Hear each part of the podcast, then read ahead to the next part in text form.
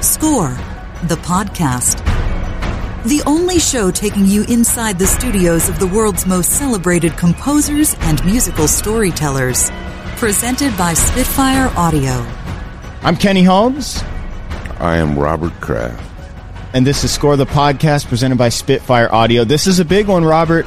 It's been a It is long a season. one. It's, our been- season finale, folks. Epic. An epic accomplishment. Can we all of us reach around, pat ourselves on the back? Four seasons in the can. Yep, yep.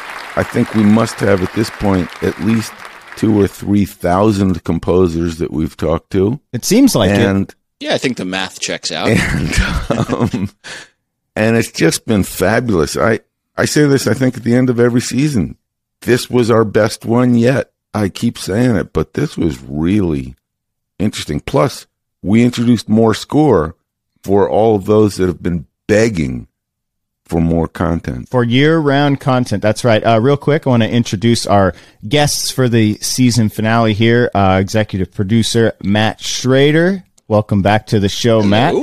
Um, nice backdrop there. It's very. Uh, it's like you're on a Hollywood Yeah. junket. I'm, I want to ask you about like your Nice. movie that's coming up. Yeah. Nice. You have about four minutes, and then it's the next person. And then good morning as well to composer Carol. Composer Carol joining us with the coolest background Good of all. morning. Very, Of course. very modern. Very uh, got your plants, got your records on the wall. Very organized. Kind of minimal but hip. Yep, yep. Um, and uh, sure. coming up, our most important guest of all, our guest of honor for today's show. He's a, I I mean, it would take me forever to list all of his accomplishments, um, but he's got a star on the Walk of Fame. He's in the Songwriters Hall of Fame. He's Thank you. got so many awards, Oscars, Grammys. Uh, we're talking about, of course, Randy Newman, not Robert Kraft. Oh. oh, so sorry. Shoot, God, I was wondering. no. I, Randy Newman, of course, such an important influence personally, just musically, and the opportunity to speak with him and ask him questions. Really a treasure. I have to give a shout out to Amos Newman, his son, who helped us. It is amazing, pop music to film Yep. scores, how much of an influence he's had musically over the last half of the Yeah. century. You know, it's a long And time. half of the world, and- too. How much influence. there are generations of people who have grown up with his music, sometimes worked with him, then after that, and and he's still cranking out, you know, these these amazing film scores. So I'm really excited that uh, you guys got in touch. I know that was a we were working on that for a while, but um, but man, what a cool uh, cool finale. well, as they also- say in show business, Randy didn't need us. Right. You know, it wasn't, it was, so I understand completely, and it was very generous of him. I just wanted to say give too, it- give it's, us an hour. It's really cool with Randy Newman that so many filmmakers want his voice in the songs because he's such an incredible songwriter and he's written songs for so many of the biggest names in music. But in so many of these Pixar movies, it's Randy singing. It's not the star of the film. It's not, you know, let's get a pop superstar that's more current for the younger audience to recognize. Yeah, that's true. They still use Randy, and there's something about his voice that is so unique that as soon as you hear two words out of his mouth, you're like, it's Randy Newman, and it's going to be a great song. And uh, I, that's something that I Yeah. really love about him, and, and that is really shows the respect that he has in Hollywood that these filmmakers not only come to him for the songs, but for his voice as well. And it, It was funny how he talked about being, you know, how younger kids now will heckle him when he does a concert. and uh, this was in an interview a while back we did for the movie for Score a Film Music documentary, but he was talking about how, you know, now there'll be five year olds that go, you sing, you got a friend. Get he's like, to it. He's like, all right. What are these songs? really- Never heard I this. was before. really influenced by Randy Newman's records, just coming up to hear Sail Away and It's Yeah. Lonely at the Top. I mean, these amazing songs that he wrote to think that I'm not sure how many decades later to be actually able to speak to him and ask him about that period in his life as well as the current work he's doing. Really, really important for all of us artistically and culturally. He's he's an icon. Well, and So anyone got who's him. Anyone who's been to a Dodger game too in Los Angeles, I love LA. I love LA. the theme song, um, so- every night. we can ask him about that as well. Um, before we get to Randy, uh, we want to take a minute, as always, to thank our sponsor, Spitfire Audio, maker of orchestral sample libraries for film composers. Where whether you're just starting out or a seasoned professional, Spitfire has so many sounds you will love. Yeah, and you know they release a new library every month?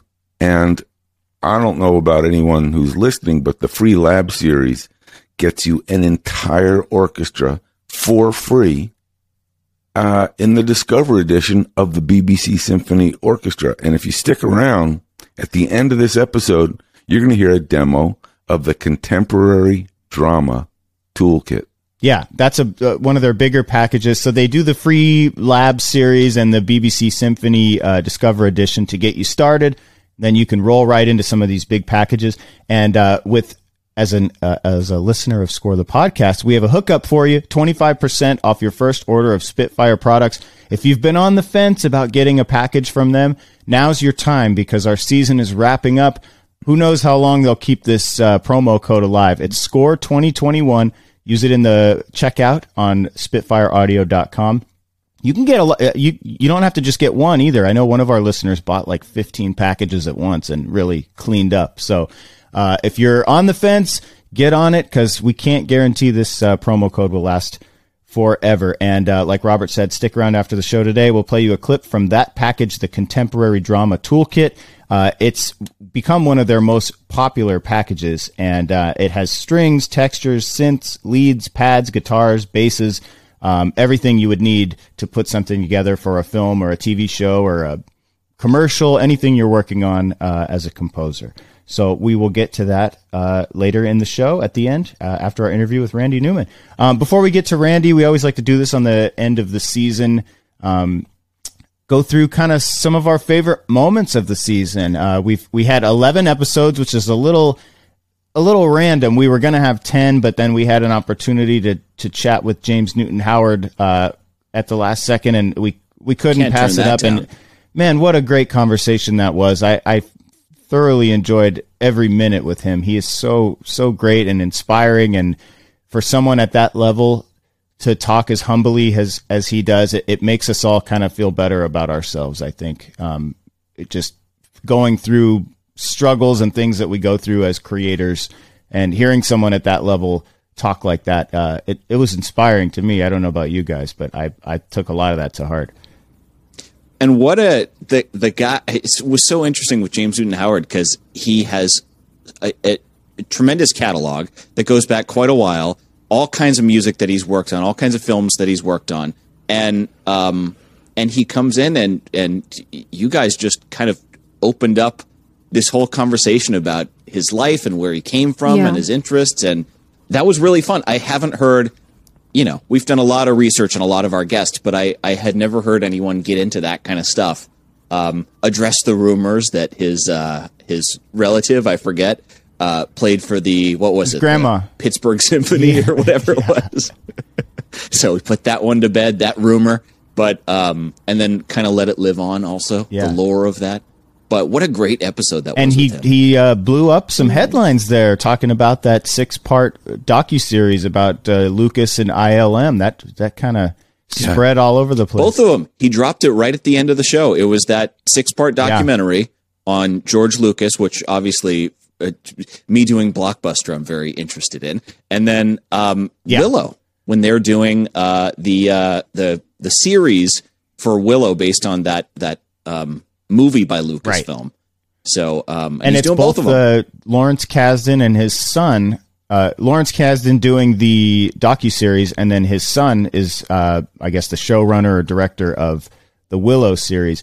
Um, and I know that Yep. that caused a lot of rumblings too on uh, social media and Reddit. Yeah. People are saying, "Oh, is he going to use the Horner themes?" And how far is he going to, you know, connect to the original movie? Um, so a lot of exciting stuff for for James Newton Howard coming up, and yeah, he definitely set off uh, the the breaking news alerts that Robert likes to do uh, around Hollywood. I'll tell you a big highlight for me of this So of this season. the big highlight and is that we we spent time with three new composers who, quite wonderfully and not entirely on purpose, were women. And were women composers who are all making their presence felt. And Yep. uh, they were three of the most interesting interviews for me. Nainita Desai, fantastic. Isabella Summers, who's so interesting.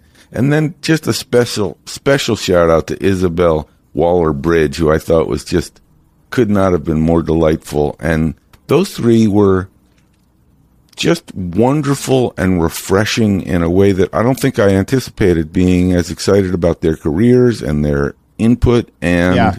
it really does show how the all male fraternity, literally fraternity of film composers, is slowly crumbling, but in a Expanding. good way. Yeah, whatever whatever it is that it's Yep. opening up. Uh, let's also not forget um, Serj Tankian. Oh, that was so cool. System Oh of a my Down. That was a little Oh. last minute thing that we That were able to was get a hold of in the middle of this season, which is so cool. We all know System of a Down. Um, and uh, and then Alan Menken, my fa- you know right our number two episode of the season. Yeah. Such a cool episode, a chance to to chat with Alan Menken about his life, and uh, that was really cool. You know, the impressive thing is, I, this is the first season where we've gone back to a couple composers that we've really liked. Obviously, Tom Holkenborg at the start of the season with all the Snyder cut kind of craziness and all of that, but Yeah. um, but also James Newton Howard. Both of those are top rated episodes. So we were a little nervous about going back to anybody, but you know what? It's been a few years. It's time we can go back to these guys. Nice. and uh, and they're doing cool stuff. So it was really really cool to be able to to check back in with them and go deeper. Yeah, Carol, did you have a favorite moment of the season? There were plenty and some of them have been mentioned by you guys but i i liked the conversation with nainita desai. I think it was it was really relatable for me. Um she was talking about imposter syndrome and we know how we all deal with that and yeah it was a really nice conversation conversation and i'm really excited for her future work um, yeah, and there were a couple good moments too, like uh, when we started singing hymns with James Dean Howard, when he was talking about his influence, and that's kind of where I came from too. So when he started singing, and I was like, "Oh, that's so cool!" Like I know those hymns, and that was a cool moment. And yeah, the season opener was fun uh, when we talked about the Snyder Yeah, Cut. Yeah, And Tom's Tom's the, the ability to do that score during the pandemic, a f- four-hour movie. What a what a monster. So if you guys haven't caught up to this season yet and you're bouncing around, definitely like I know that you might have your favorite composer you want to listen to, but one of the things that I love doing about this show the most is talking to these composers who maybe you haven't seen every movie they've done, and it- it really makes you want to go check some stuff out. Like Dan Romer, uh, what a talent! And I went and watched Luca. Would I have rushed to watch it right when I did? Maybe not, but I wanted to prepare a little bit and watch it, and I loved that movie. It was great, and his music is so loved it. good in it, and um, it's it, it's inspiring uh, for me to just go watch some new things, broaden my perspective a little bit on what I watch. Um, and speaking of that, more score. Uh, we aren't stopping here, so we've talked about it on the show. It's a Patreon, um, which which means it's it's crowdfunded by you in a in a monthly, uh, you know, subscription, if you will. Um, there's options to upgrade your subscription if you want some cool merch. Uh, some of our uh, patrons have posted pictures of their And sweet our, shirts our and lead, our headline for this is we're changing the structure of this a little bit during the off Yeah. season. So we're g- basically going to go back down. We've had a lot of very loyal supporters who've been uh, contributing a little bit to help keep all of that stuff running. I mean, the reality is these, you know, it, these things cost some amount of money to produce. It's not that much to to do it all, but like the system we're using right now, which usually works for us. In the last episode of More Score we just did with the Newton brothers, we had a little bit of an iffy thing with our uh, internet provider. But um, aside from that, you know, there's a it costs a little bit to produce this. So chipping in a few bucks to help us out to pay for some subscriptions to the software we use and the tools that we're using to produce this stuff goes a long way um, and allows us to keep bringing you great content. So we're going to basically start our tiers uh, during this off season at 10 bucks.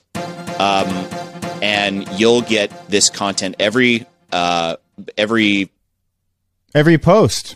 Well, I guess three to four times a month. And if you want to support us with more, great, you can. Uh, there are some other tiers that'll allow you to do that. You can get a shirt, you can get a, a shirt and a coffee mug. Some people have posted pictures of that, which is really cool to see. Um, and there's a rotating rewards program that's in there that's part of what Patreon does. But to make it more accessible and easier to the people that just want to be able to get new, interesting, current interviews that are happening all the time with composers. It's not specific to our Score the Podcast season. Well, now's an opportunity to to be able to do that. So we're lowering all of that, uh, the the price point to be able to get in, and really looking forward to uh, being able to continue those conversations because um, it's a lot of fun. The Yeah. couple episodes that we just posted uh, with the Newton brothers, and um, right before that with uh, oh boy, I'm gonna I'm gonna probably butcher the name Robert Cristobal Tapia, Tapia. De Vere Devere, thank of you White very Lotus. Um, very cool conversations. And I'm let me just my say, little bit of my White Lotus. we had the Newton brothers on uh, in season two, and they're one of our most listened to episodes. And we love those guys, great friends of the show. Um, but this conversation is particularly interesting because they have a new show coming out uh, with Mike Flanagan, who they've partnered with for Haunting of Hill House, Haunting of Bly Manor, Doctor Sleep. Um, but Andy Grush, one of the Newton brothers, not only did they score the series, but Andy acts. He plays a role in every episode of this show that comes out, I think, next week. Um, This week, and end of this week. it's end of this week. Yeah, Um, as so you're he- listening he- to this, it's on Friday. he he drove to Canada to do this because it was in the middle of the pandemic. He had to this. If you're a composer and you've gone through some battles of trying to get stuff recorded in weird ways, you're gonna love what Andy talks about Yeah. because he recorded in some of the weirdest places at weird times of the night because of him being too loud in his hotel room, and uh, it's just it's awesome. Those guys are great a pop song in his car, in a in a parking garage. the yeah, portable it's- recorder. Yeah, it's pretty crazy. Um, so And speaking of tears, I think I may be shedding a few Uh-oh. if we don't hear Randy Newman at some point. dang, Do you think? Robert's how do you getting feel about? How do you feel about my my segue? Move That was kind of a, it was a Moving little along. bit it was a little bit I don't know, rude.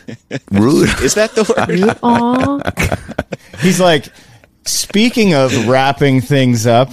speaking of wrapping things up, and I was thinking of speaking of car crashes, um, I really don't want to talk about last night's Emmys. I know we're going to hear this a few days from now because um, yeah, it's not last night anymore. Now Yeah, you you're gave right. away that we're recording this on Oh my god. Monday. I am really Robert, disappointing with last year's. Emmys. It's not live. but uh, we Oh, can save that for another day. I just think that with that much quality TV, can't they write a funnier, better show? But we will put Well, that's always the thing with the Emmys, isn't it? we will put a pin in that for now. well, we should we- run through the winners really quick though. yeah, let's let's just it- touch on the winners. That was Fire the away. crea- so creative arts happened the week before. So if you watched last night and you're like, where are the composers? Um, that's not new. They they they put all the creative arts uh, uh, the week before. The Crown Um, and the Queen's Gambit won everything for those of Right. you that And don't Ted sit through four hours. Yeah. and Ted Lasso. Um, so uh, main title theme is uh, the flight attendant by our friend Blake Neely. Very Um, cool. terrific score uh, or terrific theme, I should say, for the score. Uh, the compos- music composition for a limited anthology series, movie, or special. Uh, Carlos Rafael Rivera, The Queen's Gambit. yeah. I think everyone kind of saw Another that. score coming. Love guest. him. Uh, music His whole composition. interview is on More Score now too. If you want to Yeah. get back. Yep. Uh, music composition for a series, original dramatic score. The Mandalorian takes it again. Yep. Uh, Ludwig Göransson just on Right a tear on. right now. Um, outstanding music composition for a documentary series or special. Another friend of the show, Steven Price, who we had on uh, season two. Great Yep. guy, great composer. Check that episode out. Um, original music and lyrics looks like WandaVision, uh, Kristen Anderson Lopez, and Robert Yeah. Lopez. Let it go. Let it go. Um, That's right, same ones. Uh, music direction, Bo Burnham for that uh, Netflix special he did. And he was robbed last night at the Emmys because he should have won for best music, musical or comedic show. Please continue. And music supervision for Mm-hmm. I May Destroy You, Ciara Elwis, and Matt Biffa. Yeah, Um, Matt Biffa. They they did great, and uh, what a great show! I think it was all really really good. And I'm going to make a prediction that next year at the Emmys we're going to hear a lot of. Thank you. and they may be hiring me for episode two of White Lotus. That was just pretty do good. My imitation. Should we of send that, Cristobal. that The uh, White Lotus as an audition? toolkit for Spy- Ah, Spitfire. yeah. nice. White Lotus toolkit. Put it right next to the petting puppies toolkit. Featuring Robert And on Kraft. that note, I think it's time. Should we take a break? I think we take a break. We come back with the maestro of maestros, the natural, Yeah. the sea biscuit. I just want to say thank you to all you guys for a great season. Thanks. Uh, composer Amazing Carol, who's our production coordinator, tracking people down, roping in times and dates. tracking people. Uh, It's it's a lot of work. It's It it's a a, team effort, and and Robert, of course, just your expertise and working together with Carol to Little figure color out commentary who we want Yeah. to talk uh, to and and all of that, and, and Matt, all the legal stuff and handling paperwork, and also just come. Will you, you, know, guys stop getting and- us sued? And I think all this legal that we also all owe a shout out to Kenny for doing everything else. Well, it, it's been fun, and I hope you guys are checking out. Even if you just listen on the podcast, check out one of the YouTubes because we're all on video, and it's really cool to see uh, inside the composer studios. Alan Menken gave us a tour and showed us his Razzie, and you know Dan Romer's playing accordions, Dan and Romer. you can see all that on the screen. Um, Yep. So thanks again for uh, joining us for this whole season, and a special shout out to Spitfire Audio. Thank you. uh, Paul, Christian, Ben, uh, everybody over there who has partnered with us uh, for three seasons now, and Yeah. um, Amazing. We couldn't do this Yeah. without Season you guys, support. and we hope you guys go support them too and get some of their sound packages so you can sound better and they can keep doing what they're doing because they do Yep. a great job and, and we love them. Uh, coming up after the break, Randy Newman. This is Score the Podcast presented by Spitfire Audio, the season finale. We'll see you in a minute. Where's that coming from? wow. Hey guys, it's Kenny. Back to the show in just a second. If you like Score the podcast, you're going to want to check out More Score. More Score already has hours of content waiting for you. You can listen to interviews with composers Zach Robinson and Leo Birenberg of Cobra Kai and Carlos Rafael Rivera, the maestro behind the Queen's Gambit. Plus, we've done a sit down with the founders of Spitfire Audio, Christian Henson and Paul Thompson, who share why not even an erupting volcano could stop them from launching the business. It's a pretty crazy story. More Score is our new Patreon show for Score superfans. And if you don't know what Patreon is, well, it's a website and an app that lets fans crowdfund the type of extra content you want. And with Patreon, you can listen or watch right on the app. It's really easy. And the best part about More Score, it's year round, just like you asked for. No more off season. Just go to patreon.com slash more score or download the Patreon app and search more score. We'll see you over there. Hi, this is Danny Elfman, and you're listening to Score, the podcast. And now let's get back to the show.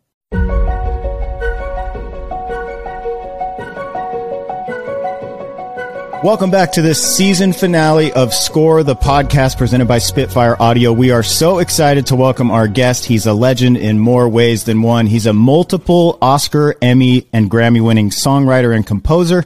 He's even in the Songwriters Hall of Fame, and he has a star on the Walk of Fame.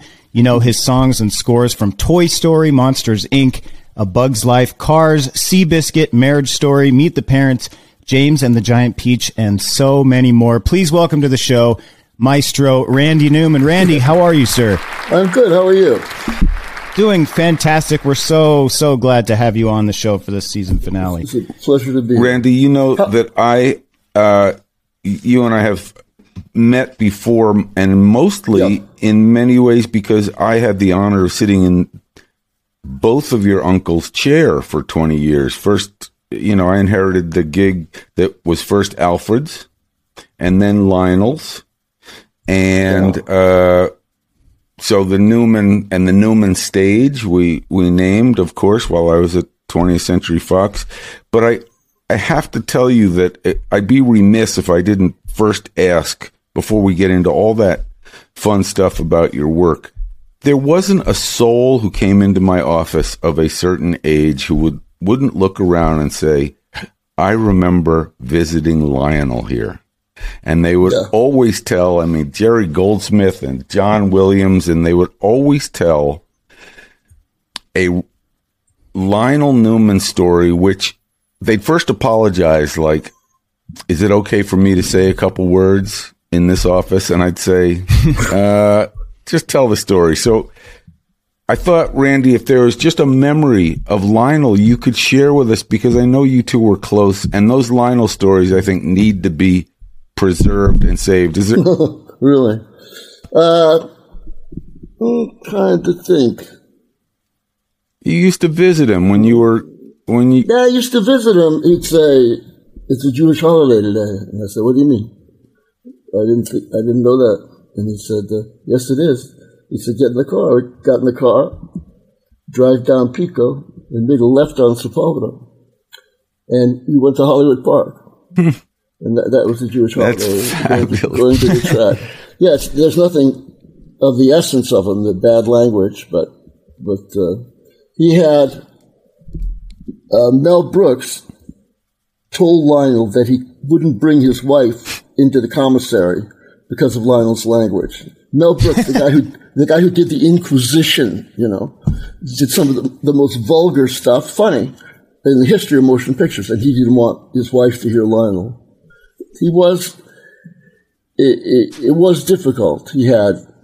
Uh, he said some vulgar things. He, he didn't mean much, anything by them, but he could never do it today. Wouldn't survive. Oh, I haven't thought about that. You're right, because it was a colorful way of expressing himself, and probably some people would take offense these days. But it was Lots, lots of people would. it was legendary. And um, listen, I feel embraced in some ways, just coming up as a musician and a composer, and certainly at Fox by the entire Newman family. I mean, I was lucky not only to sit in that chair, but uh, Tommy and you, David. you actually sat in the chair he occupied. Should be careful. Oh, that's funny. well, they did always tell me certain people would come in and say, you know, Johnny Williams sat here during lunch Yeah. and he and Lionel had lunch together in this room, They did. which is, Lionel, Lionel would say things. You know, John is a, a gentleman, let's say, mm-hmm. and Lionel would say things uh, uh, that would, you know, scare John to the extent that he'd run almost to the exit to get out of there. Uh, he loved him, but uh, he would use unfit language sitting next to Sherry Lansing, who was head of the studio at the time. And he called her Miss Lansing or uh, and he called the Zanucks Mr. Xanax and things like That's how he lasted 45 years. right. But uh, he didn't. John said that when they had that the building that you set up so nicely for, for to be named by him, Mm-hmm. uh, uh, John gave a little speech at the at the christening, Yep. and he said that, and and when Spielberg gave a little speech, and Spielberg said that what he uh, when he first met Lionel, the first thing he thought was, I never want to be in front of this guy. I always want to stay behind him because he, Lionel was just whap, whap, rip, rip, rip. And uh, that's what he said. Yeah. Um, I had two two doors in my office, and um, they were identified as showgirls in, showgirls out.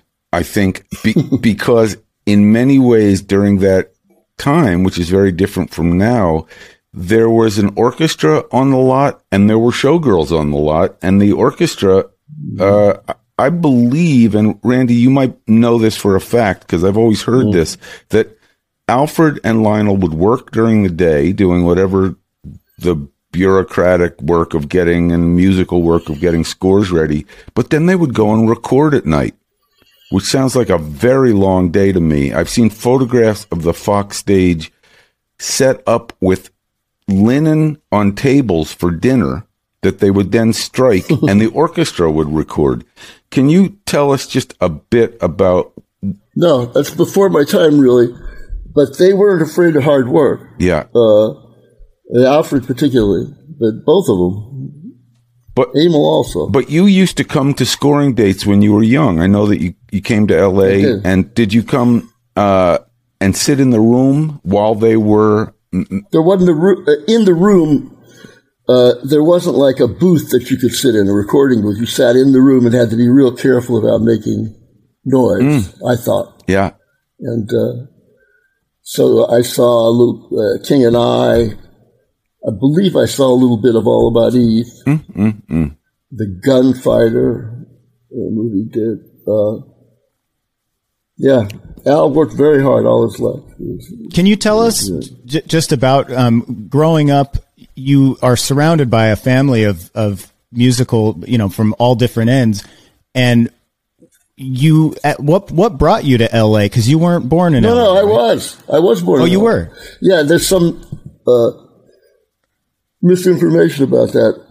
Okay. Part, probably my, owing to myself saying it. But I was born here in LA and my mom and I went to New Orleans for just a couple years. Uh, ah. When my dad was in the army and uh, and we came out here, you know, when I was like three, years, uh, well older than that, four or five, hmm. and uh, and uh, that's the way it went. So, so but I, so I, your your path didn't start in film film scoring, but I'm wondering you're around that. At what point did you first start getting into music yourself? Um, was it due to the family, or did you find because you, you weren't doing the film scoring thing at first? So, Listen, what was your inspiration to get into film? In music? the family, if somebody's four or five years old and they play a third, all of a sudden there's a piano in their room, you know, just in case that they may have uh, talent of some kind. Yeah, and you know, obviously Tom and David and they played a third real early. and uh, I guess I did too. I don't know. I actually read that you said that you backed into film scoring and that you like to do that. That mm-hmm. occasionally you've written the song for a movie first and then backed into the score from that. I, I remember the first score I heard of oh. yours. I, I knew that you had scored Ragtime, but I was a huge fan of the Bernard Malamud book, The Natural. Yeah. And needless to say, that score of yours was just a turning point, I think, for all fans of, of film scores, all fans of movies, because you just announced yourself pretty instantly as a major voice in American film scoring. Thank you. Um, Very nice. It means a lot coming from you. Oh man, that was listen. There's a scene in there. I'm, it's funny. I'm just remembering it where Robert Redford, I believe he hits the scoreboard or the lights, mm-hmm. yeah. Uh, with a big home run. And your mm-hmm. cue, I think for me was this is Aaron Copland meets Stephen Foster. Um, but it wasn't, needless to say, the first thing that you did. I know that your relationship with Lenny at Warner Brothers was instrumental yeah. in starting you as a recording artist. And did you assume at that point that's what you will do is be a recording artist and be the black sheep of the Newmans, only doing records? Uh, though I, I always thought I'd, I'd do some scores. Uh, I, uh, you know, the first thing I wrote for orchestra was an arrangement for stuff on my first record. Hmm. Date, Davy the Fat Boy mm-hmm. and Cowboy. But Al came down and was going to conduct for me. Wow. And mm. he, every time he recorded he got sick. He would he'd get so nervous. This is Alfred Newman, uh, and he was nervous uh, uh, doing uh, this date. Uh, And you know, I forgot what, what uh, the point of my story was going to be. Well, did he comment on your arrangements? Oh, he, you know what he said? Uh, he said two things. He said, Your voice sounds good with strings. Hmm. So for the next 30 years, I wondered, well, it doesn't sound good with woodwind. or what should I do? Should I not do it? And, and there's a lot to be said for that. And he also said, uh, Don't ever quit writing songs. so I thought, Jesus, it's that bad. you Is know? that a backhanded compliment? I, I remind, yeah, no, it, he he- he was pretty genuine about it. Really, I mean, he, uh, I think he thought I, I would be okay. How lovely. It was it was a tough family in that. Was there pressure on you when, when you did your first score just to live up to the name? I mean, there. I felt it. Yeah, I did. It was. I, I think it was more pressure than might have been had I come completely from the outside. That's interesting. because you know I would see Jerry Goldsmith and you know t- uh, and uh, Johnny, you know, two of the best people of all time, often, and Alfred was uh, so, and all the orchestrators would sit at a table, and John and, and Jerry would sit there, and it was a well-regarded bunch, you know, uh, Herbie Spencer and Arthur Morton. John, Jerry, Sandy Courage was orchestrating them. And they were tough, you know. I once heard Goldsmith came in once and he said, I had a, went to a concert last night. He said, what, what'd you see? He said, uh, Beethoven, Beethoven Emperor Concerto. I said, what a piece of crap. And I thought, oh, you know, Beethoven, really? How I, I know what he means, but, but, uh, you know, that's pretty, that's pretty rugged. how wonderful to flash forward from that fear to know that you entered the pantheon alongside them. Yeah. That you Uh, that you did it. Um, I think about it, uh, what they uh, would think of this and that. Less so than I used to. I'll write something and I'll think, Jesus, you know. that's tough. Al said, don't do it unless you're going to be the best. And, and I, I say to myself, Jesus, is this really the best? No pressure. When I do something. Yeah, it was a lot of pressure. But though he was, he was not discouraging. Lionel, Lionel was tougher. Really. In a way, yeah, you was. I um, it's interesting. uh, What when you said you your voice sounds good with strings for some reason I can't tell you why. I'm imagining the song "Lonely" at the top, which I believe is a woodwind arrangement, yeah, it is. It's- and it's one of yeah, my no favorites. it. And so I'd say woodwinds should be should not be discounted. No, maybe not. But I thought when I did uh, Lonely at the Top that it worked out really well in a surprising way. I mean, I didn't expect it, but that's a good example of, of woodwind and saxes working uh, with my voice. Oh, it's so perfect. It's it's got that uh, a real authentic feel of kind of New Orleans and Americana. I do know, and I wouldn't mind if you actually shared a little bit about how that song you didn't write for yourself, correct? You wrote it for No. another artist. Uh, I wrote it for Frank Sinatra. I thought it'd be funny. You know, the song goes, you know, I've been around the world, had my take on. And it goes on. But it's all this bragging, uh, not bragging, but about how how his life is so rotten and he's lonely and it says it's lonely. You think I'd the be happy, but I'm not. But I'm not. Yeah. so I thought it'd be funny if he did that, but he didn't think so. Really? I played it for him, and he said, "Got anything else, kid?" Oh my! And I so I played him. Uh, I think it's going to rain. He, he liked that. Oh, nice. That's Did you ever talk to him after it came out No, and say uh, you should have done it? I never got close to him again. no, he he uh, he didn't want to make fun of himself. You know, Streisand felt the same way about that song. It would have been funny had she done it, but she she rightfully so maybe. I thought people would really believe it that she really meant that. It's interesting how certain artists they don't have a sense of humor about their position and don't want to threaten it, and yet you are just the opposite.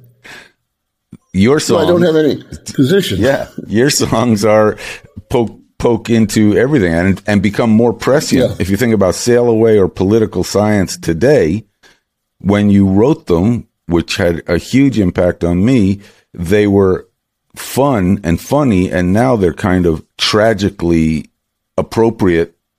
Forty some odd years later. Yeah, some of them. Yeah, That's true, probably. Can you tell us about your writing style um, and how you? I mean, do you hum stuff in the car and write it down? Do you sit at the piano and noodle No. till something comes?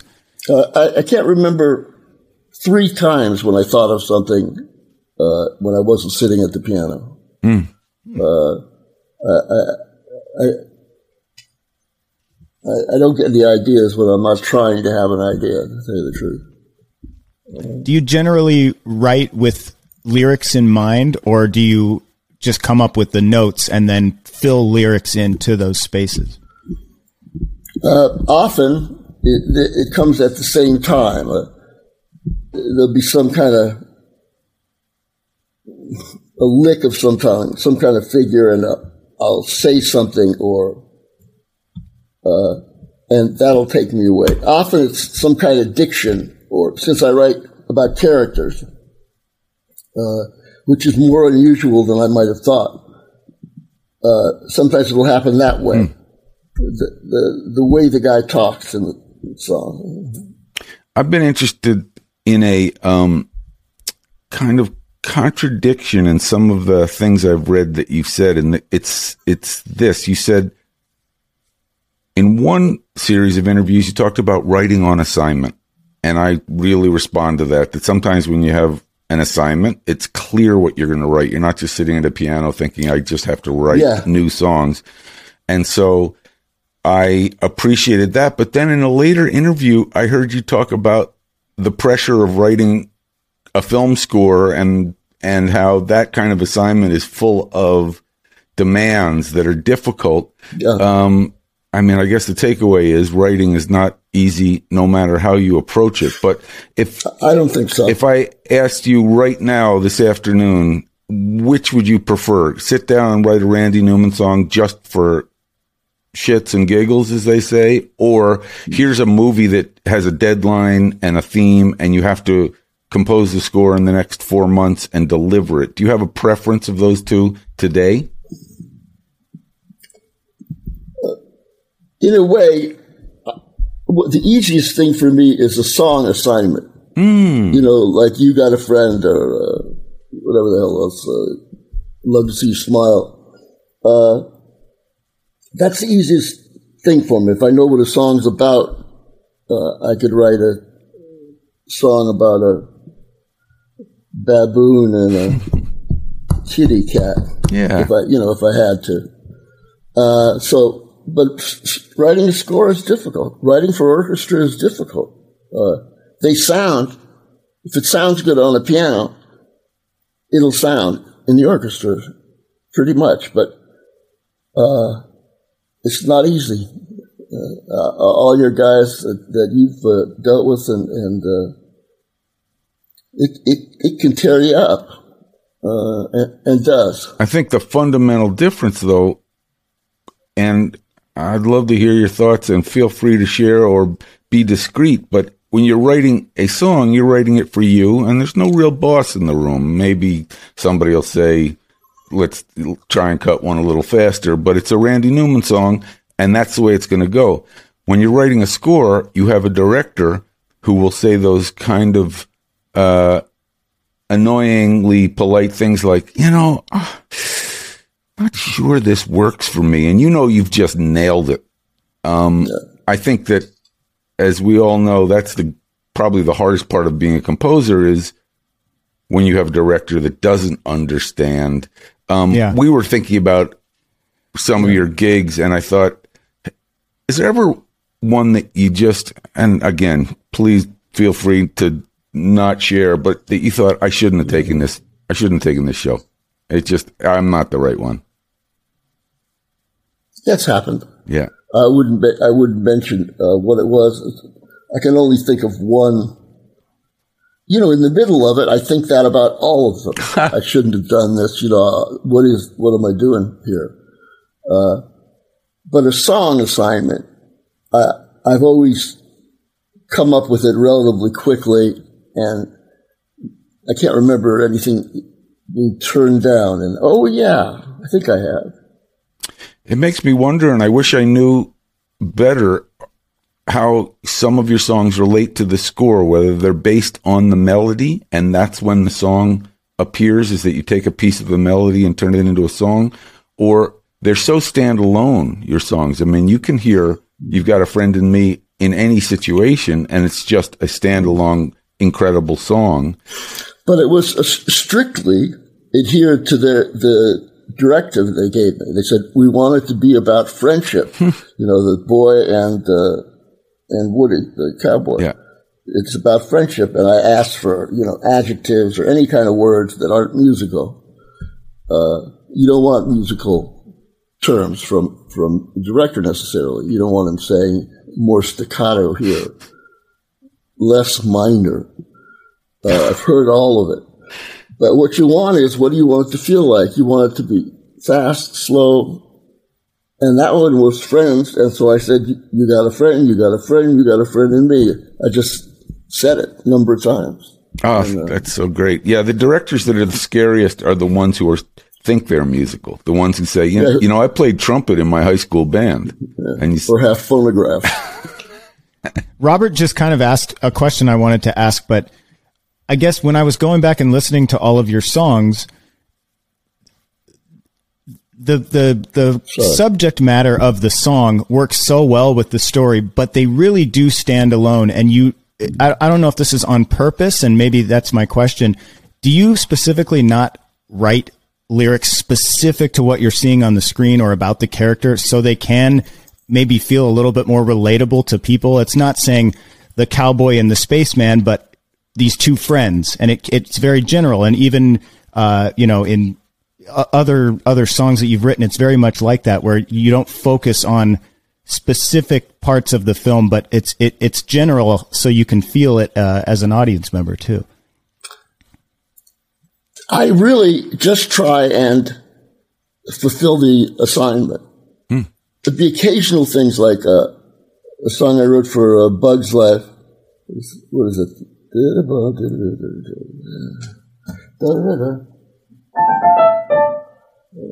Uh, it's the time of your life, I think is that one. Mm. So live it well. I could be wrong. It could be another one.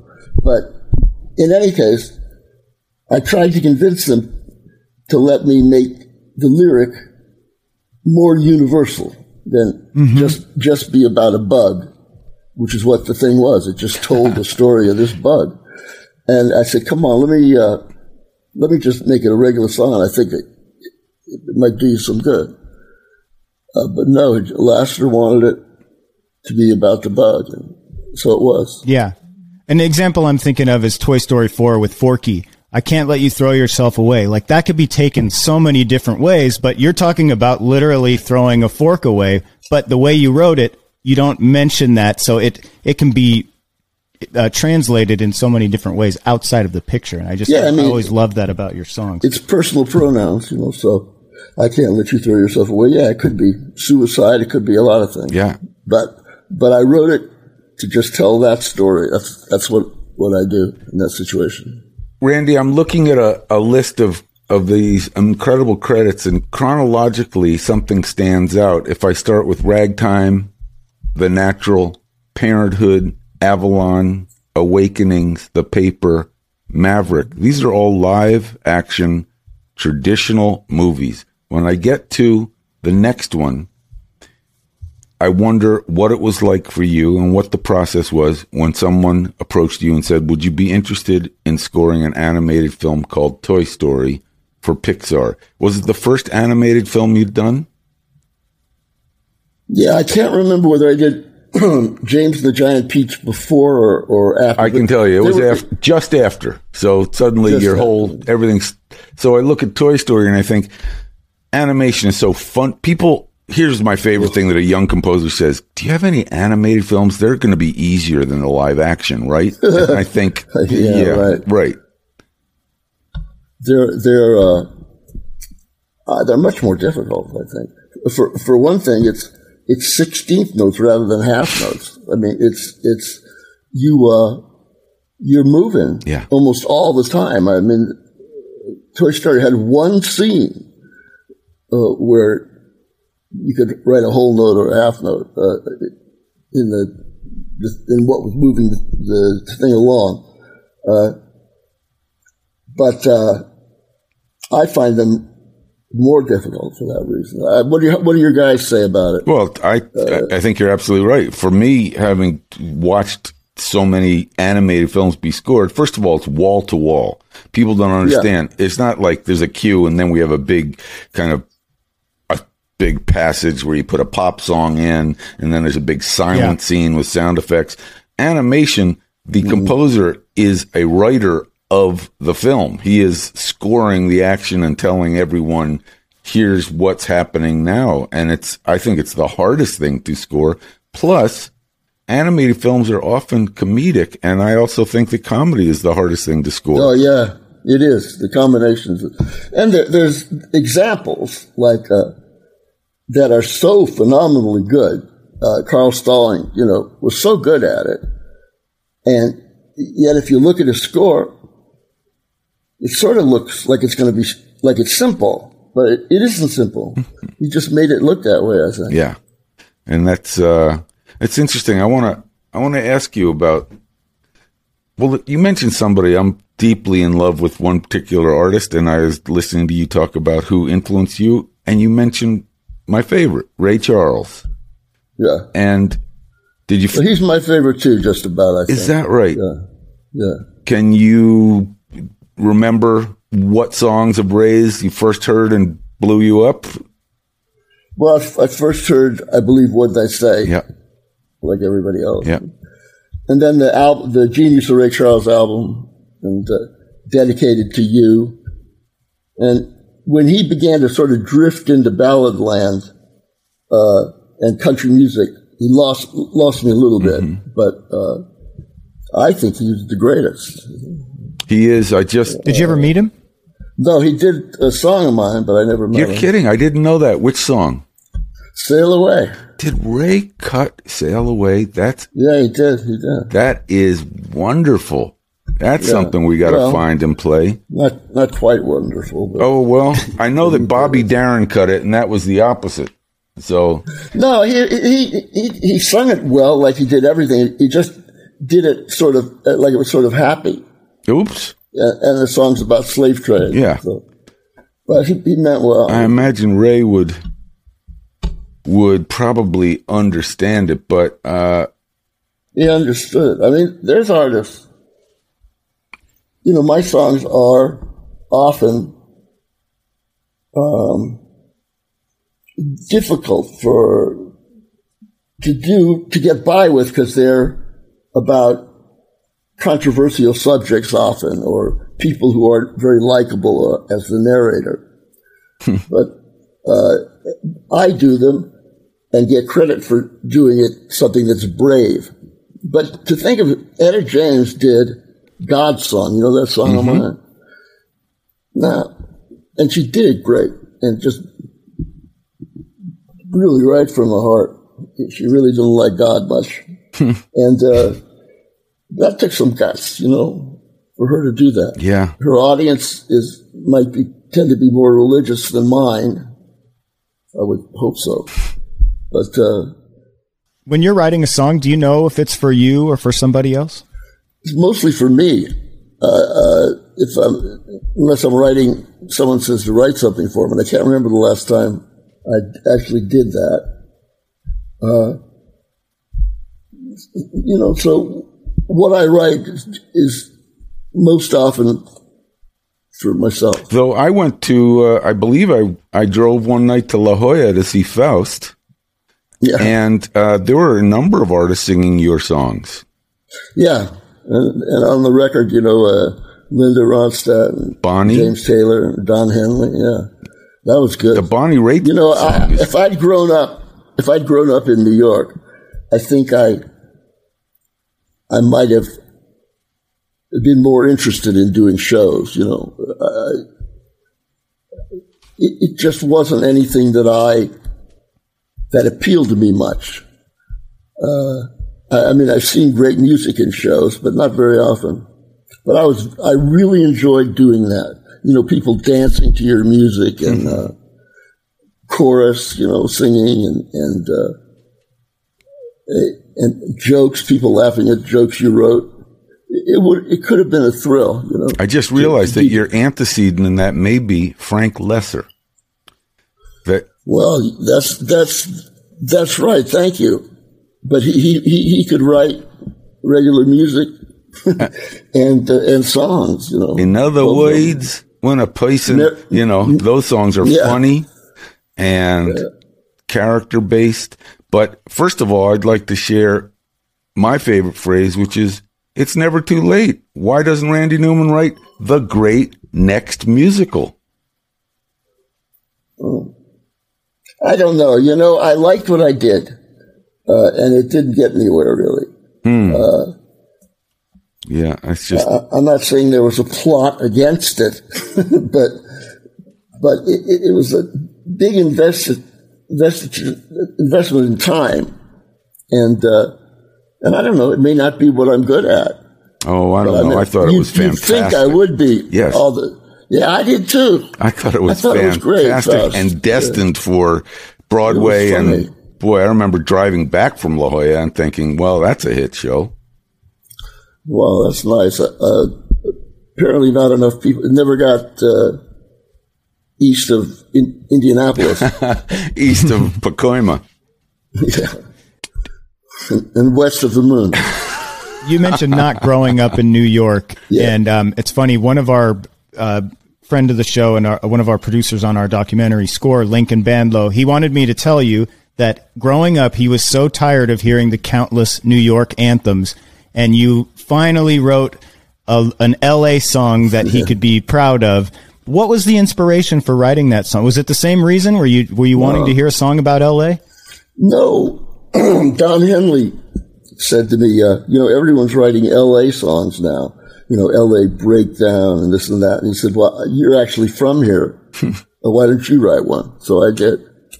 I sing it, and that was it. Uh, every the end of every seventh inning. I'll be singing it. I think uh, when the Dodgers play the Mets on Thursday night because the whole stadium breaks out and sings that song. Yeah, I know. And they show the you know different people kissing, and it's just a huge celebration. Yeah, I like it very much. It's, it's very nice to see that happen. Yeah, that big nasty redhead. Yeah, where is she now? Randy, we were talking about we were talking about Toy Story and how you write most of your songs for you, but Toy Story is notable and like I think later on some of the characters start to sing, but none of the characters actually sing songs in Toy Story, which Disney is usually known for. Was that something that was planned, or uh, was there ever any th- thought about Tim Allen or Tom Hanks singing a song in that film? No, it, uh, they didn't want it. I never heard him talk about it. Mm. Uh, in fact, I think that was something they they maybe didn't like about the Disney pictures. They didn't want anyone to break into song. Mm. You know, the the stories, their stories, Pixar stories don't allow for it as much. You know, there's, I mean, Buzz and Woody, they don't seem like they're they're they're, they're going to sing. Uh, Bug's Life is the same. Hmm. Uh, those other ones I did. Uh, well, I could see uh, Seabiscuit breaking into song. Yeah. to you. Right. Uh, That'd be nice. Yeah. Yeah. Well, it just be. made me wonder because in Monsters Inc., you have John Goodman yeah, and Billy Crystal breaking out in song, and it, it just it's most animated films when they there's do. songs like that, the characters bust out into song, and that one really stands out to me as one that doesn't do that. Yeah, uh, I think they were right. I mean, I can't exactly imagine either one of them breaking into song. You know, they could, let me think, they could have done a celebratory type song at some point. Mm. You know, we're, we did it, we're great, and we're happy. Uh, we did it. We're great on rubber. Okay. Okay, let's hear that. I think that's it. We've just written. I think. We did it. Wow, We're look at that. We're I think we have a news mad. break. We did it. We're great and we're happy. It sounds like Billy Crystal wrote it. yeah. When you say uh, about the Broadway and the theater, it makes me wonder. And forgive me if I don't know. Has there been an evening of Randy Newman songs sung and performed on Broadway? Yeah, they tried uh, uh, a few times. Can't think of what they were called. But it would be your song sung by Broadway actors My song, sung by yeah, some by Broadway actors and strung together who, with who are some. remarkably versatile bunch. Oh, nice. You know, they can sing. They uh, they're in tune. Uh, really, really good. Some good people. Being in tune is is critical. I actually heard a cover of a Smokey Robinson song earlier today, and I said to the person I was listening to it with, "Being in tune is overrated," and he understood how disappointed I was with the intonation. It's actually a remarkable part of recording, which I also wondered about, Yeah, is. which is that people that used to be a baseline requirement for an artist is at least being Yeah. able to make the pitches in the song. It did. Take a listen to Connie Francis. She's really in tune. oh, in the center of the pitch. Just Yeah, right, right there. that's always Like incredible. Ella too, What's her name? just remarkable. Do you use when you write a score these days? Of course, we get a chance to see people dragging little colored squares around on a computer screen as their method of composing. They're doing a Pro Tools session where they're looping and cutting and sampling. Do you still write with a pencil and a staff paper? You, did you ever write and do you like to write with computers or any of the technology that's current? Well, I'm I'm insecure enough to to say, well, how would an oboe sound there? But I, I write it I write it down on paper.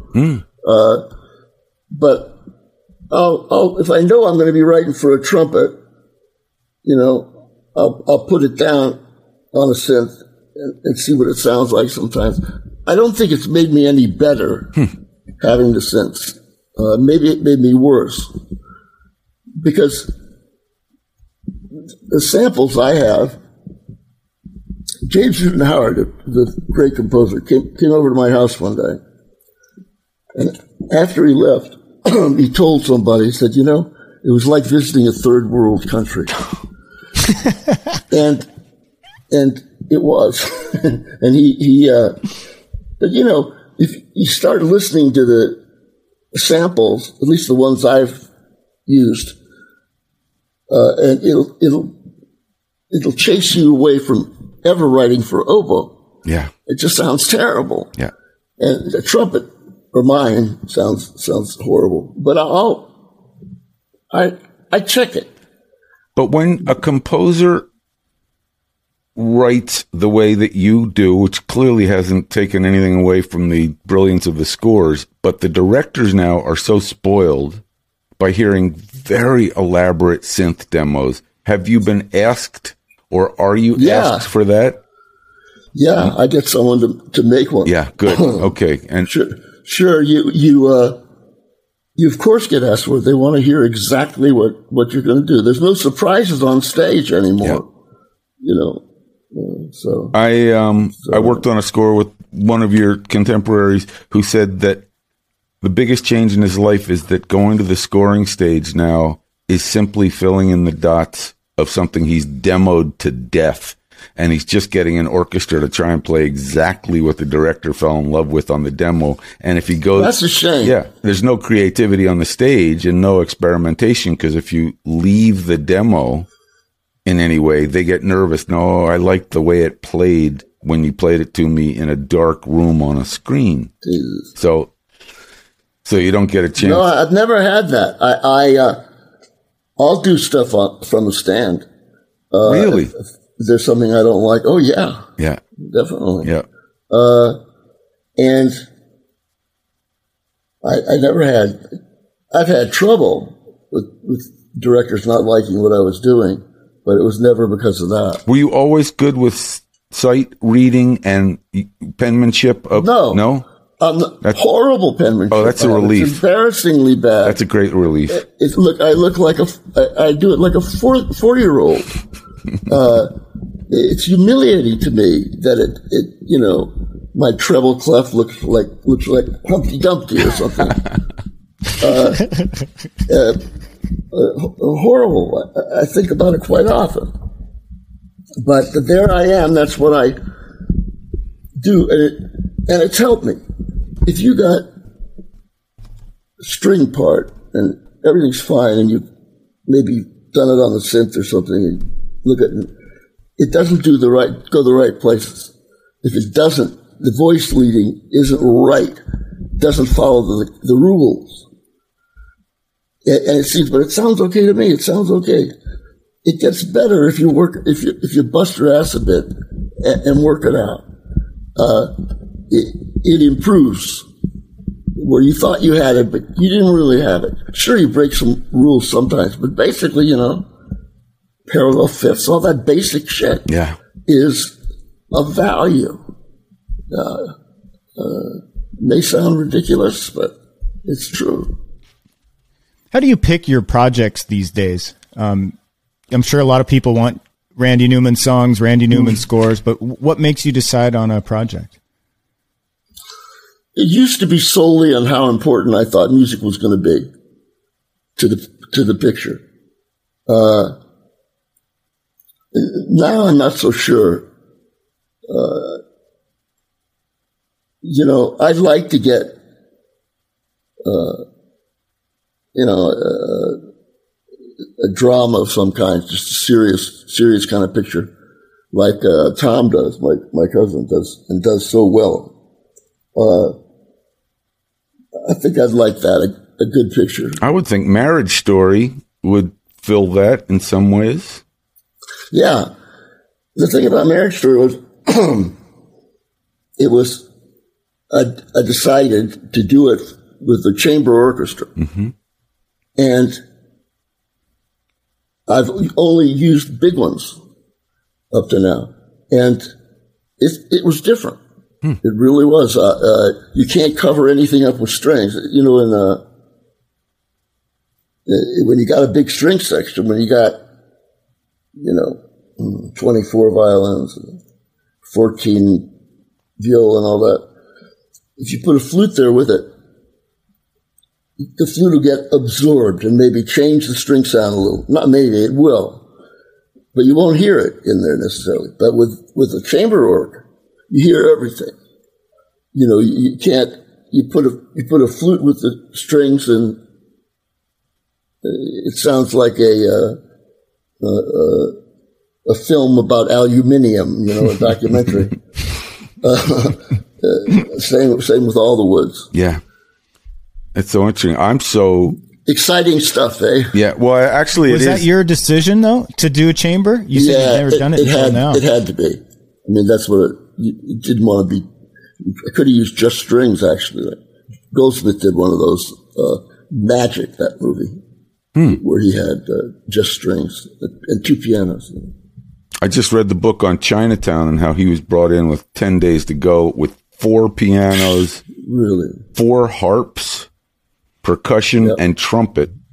And uh, what's fun about reading the book is then you go watch the movie and you realize how I've never thought of that movie without that score. No. Uh, yeah, it's insane. He had how many harps? Four. Four? Yeah. He wasn't lazy. No, and you start to hear it. I mean, it's an odd combination. And he was asked in the book, why'd you do that? And he said, mm, I'm not sure, which is my favorite answer. It just felt, He liked, he liked hearing, he when I was really pretty young, I had a job at Fox running a thermofax machine. And Goldsmith was doing, it wasn't a pilot, but it was an important episode of uh, Voyage to the Bottom of the Sea. And he, he had, it's too bad he's not still here.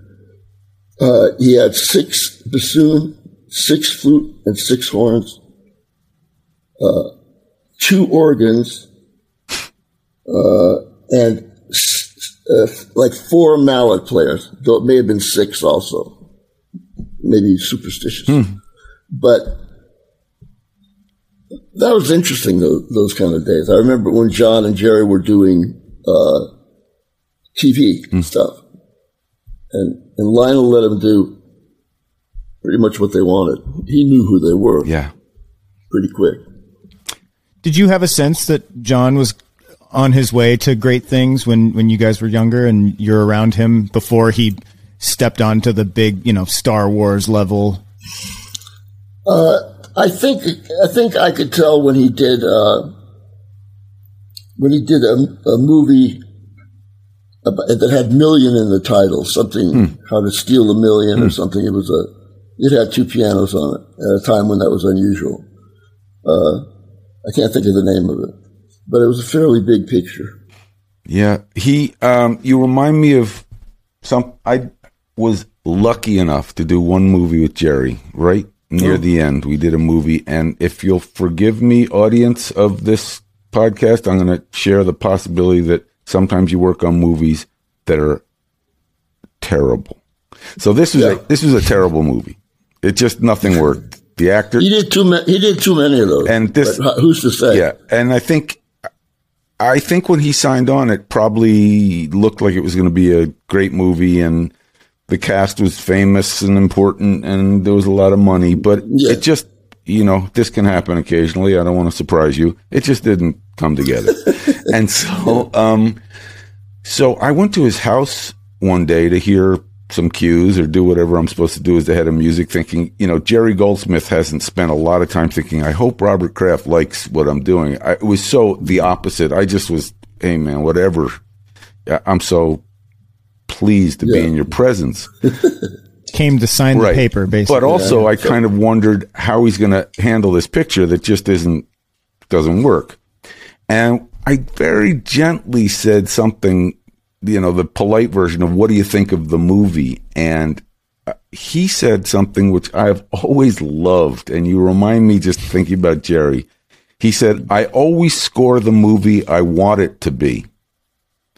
Wow. And I loved that. He's not scoring what's on screen. He's scoring, you know, this is a movie about a bear and a guy in the woods and his girlfriend. And it was just, some people are going to know, I know exactly what movie that was. It just didn't work. Who cares? Oh, the, Yeah. you know, they get the bear in the end. The guy gets the girl. Let's go home. So Oh, he gave he gave it everything, no matter what. I love the score. He nailed it. Yeah. And I just thought he scored what would have been a really scary, tense movie about these characters instead Yeah. of, you know, do I look good, which is what every shot seemed to seemed to be. Without naming names, Randy, uh, on, on movies, have you had that experience where you're you're sitting there going, "Wow, this movie's not very good"? But what do you? Wh- how, how do you stay motivated in those situations? Well, you you do the best you can to make it work. Mm-hmm. If you you know got a scene where a guy's on a cliff and falls, you, you try and make people nervous. If it's a love scene, you play it straight. There's nothing else you can do. Yeah. Has the director ever asked you to make a scene funnier? Yeah. Yeah. He said, "Are there any funny instruments?" and I- and and one of the musicians told me I said something I didn't say when he uh, when he said that. Uh, I can't believe I would have said it, but I've had trouble. Yeah, Yeah, I bet that that was the time. It's tricky. It's tricky, I think, probably for a director thinking this is the great Randy Newman, and yet I have to figure out a way to tell him what. Uh, they- don't give they don't give a shit about that. Oh, you're so nice. No one, no one does. They, uh, they're the director, Yeah. and they have to answer so many questions about costume and and where guy's going to move, what they're going to do. Uh, that stuff about music, they answer those too. Yeah. and they don't know any, anything much. They don't, and it's also the. Uh, well, please. I, I did interviews like this, not this, uh, way, not music people, but wherein I would say, uh, yeah, this guy said this and that, and uh, the reporters laughing, putting it all down. And it was really made me wonder if I'll ever work again. I couldn't keep my mouth shut. Mike Nichols said, I don't know how, how you'll ever get another job, including from him. But, but, uh, I've learned to shut up until this moment. Yeah. Well, I read his biography and I can't believe he got other jobs. So it's a great book, Mike. But uh, I think that it's understood that being a great artist comes with a lot of points of view. I think we can say it that way, and that's who you Well, that's who you're hiring. And I, the hardest part has always been with non-musical directors and composers is the non-musical directors have no clue what they're talking about, and yet they will wade into the room and say, "What's that sound?" And you go, "Um, you know, that's the sound of a clarinet or a snare drum." And well, do we need those in this? I mean, you have been there as much as any of us to hear that. And I, I always admire anyone that can be patient with those questions. You have to be. Yeah. Uh, you just Well, have and you're to be. you're constantly going back and forth too, where you're in the Randy Newman world where you write your song for nobody but yourself, but then you go back into film where people Yeah. you have to take that direction. Is that difficult to balance for you, or have you just gotten used to like switching on the the I'm on a team versus I'm solo? Is that e- an easy switch for you to flip? I can do it.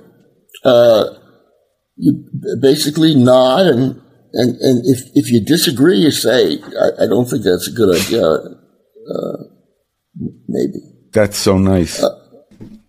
It's well, what are very- you going to do? very polite. Well, you could say, it's I their, think- it's their pick. It's their pick. Oh, I've said it too. I've said that too. uh, it's their picture, Yeah. you know. That's the hard part. That may be the most perfect final word of advice to all the young composers listening today. It's their picture. I think that's the t-shirt. Yeah, it is. It is. And You won't, you won't be blamed for it. You won't get credit for it. yeah, exactly right. And they will take all the blame or all the credit. And, uh, Yeah. it's their picture, but it's just for me, Randy, it's a joy to spend an hour talking to you. I'm just, as you can imagine, Pleasure. as a musician, as a fan, as someone who loves songwriting and film scoring, uh, you're one of my heroes. And I think I speak for a, a millions of people, just heroic Yeah. body of work. And we look forward to the next one. It's very nice of you. Is there anything coming up? Anything you can tell us? Any big inside, late breaking news? No, not really. Not really. I, I don't know what I'm going to do. That's great. That's what a nice way to be. Uh, well, we're gonna. Die, die or retire. Well, that sounds like the same for all of us at this point. Those are those are two options. Uh, well, Randy, we, we can't thank you enough for coming on the show. A quick reminder to our listeners, you can follow us Twitter at Score the Podcast, Instagram at Score Movie, Facebook Score, a film music documentary. And the season is ending, but more Score continues on. Go to patreon.com slash more Score where you can get exclusive interviews, exclusive merch, and uh, stuff you can't get here on the show. Stick around after the show today. We're going to play you a clip from Spitfire Audio so you can hear some of the different sounds to elevate your music. Maestro, thank you so much for coming on our season finale Great of pleasure. Score the Podcast. Really enjoyed it. Thank you. all. Really great, and uh, we will see you next time. We're looking forward to the next the next Randy Newman score or song. That's always something to look forward to. So Well, thank you. big love to all, and let's go to Hollywood Park Same here. together. Okay, yeah. They're off and running at Hollywood Park. The Happy Craft Return Life at Hollywood Park. All right. See you around.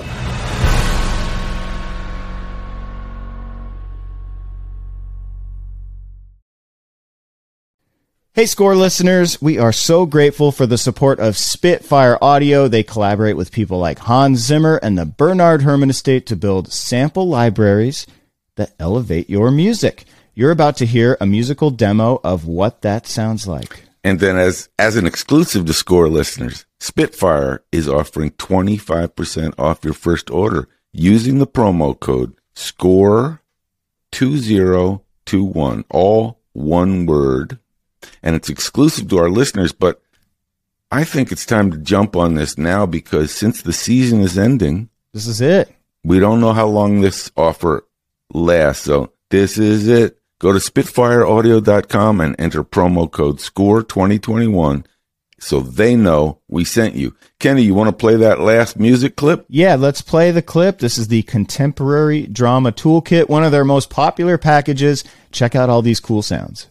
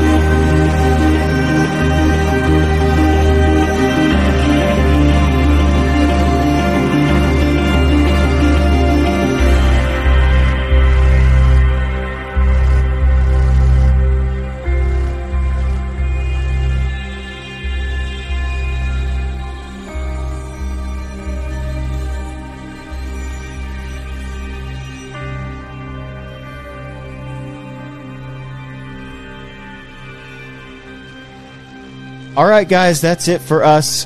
Thank you so much. Season four is a wrap. Join us over on More Score, patreon.com slash more score. There's hours of content waiting for you. We will see you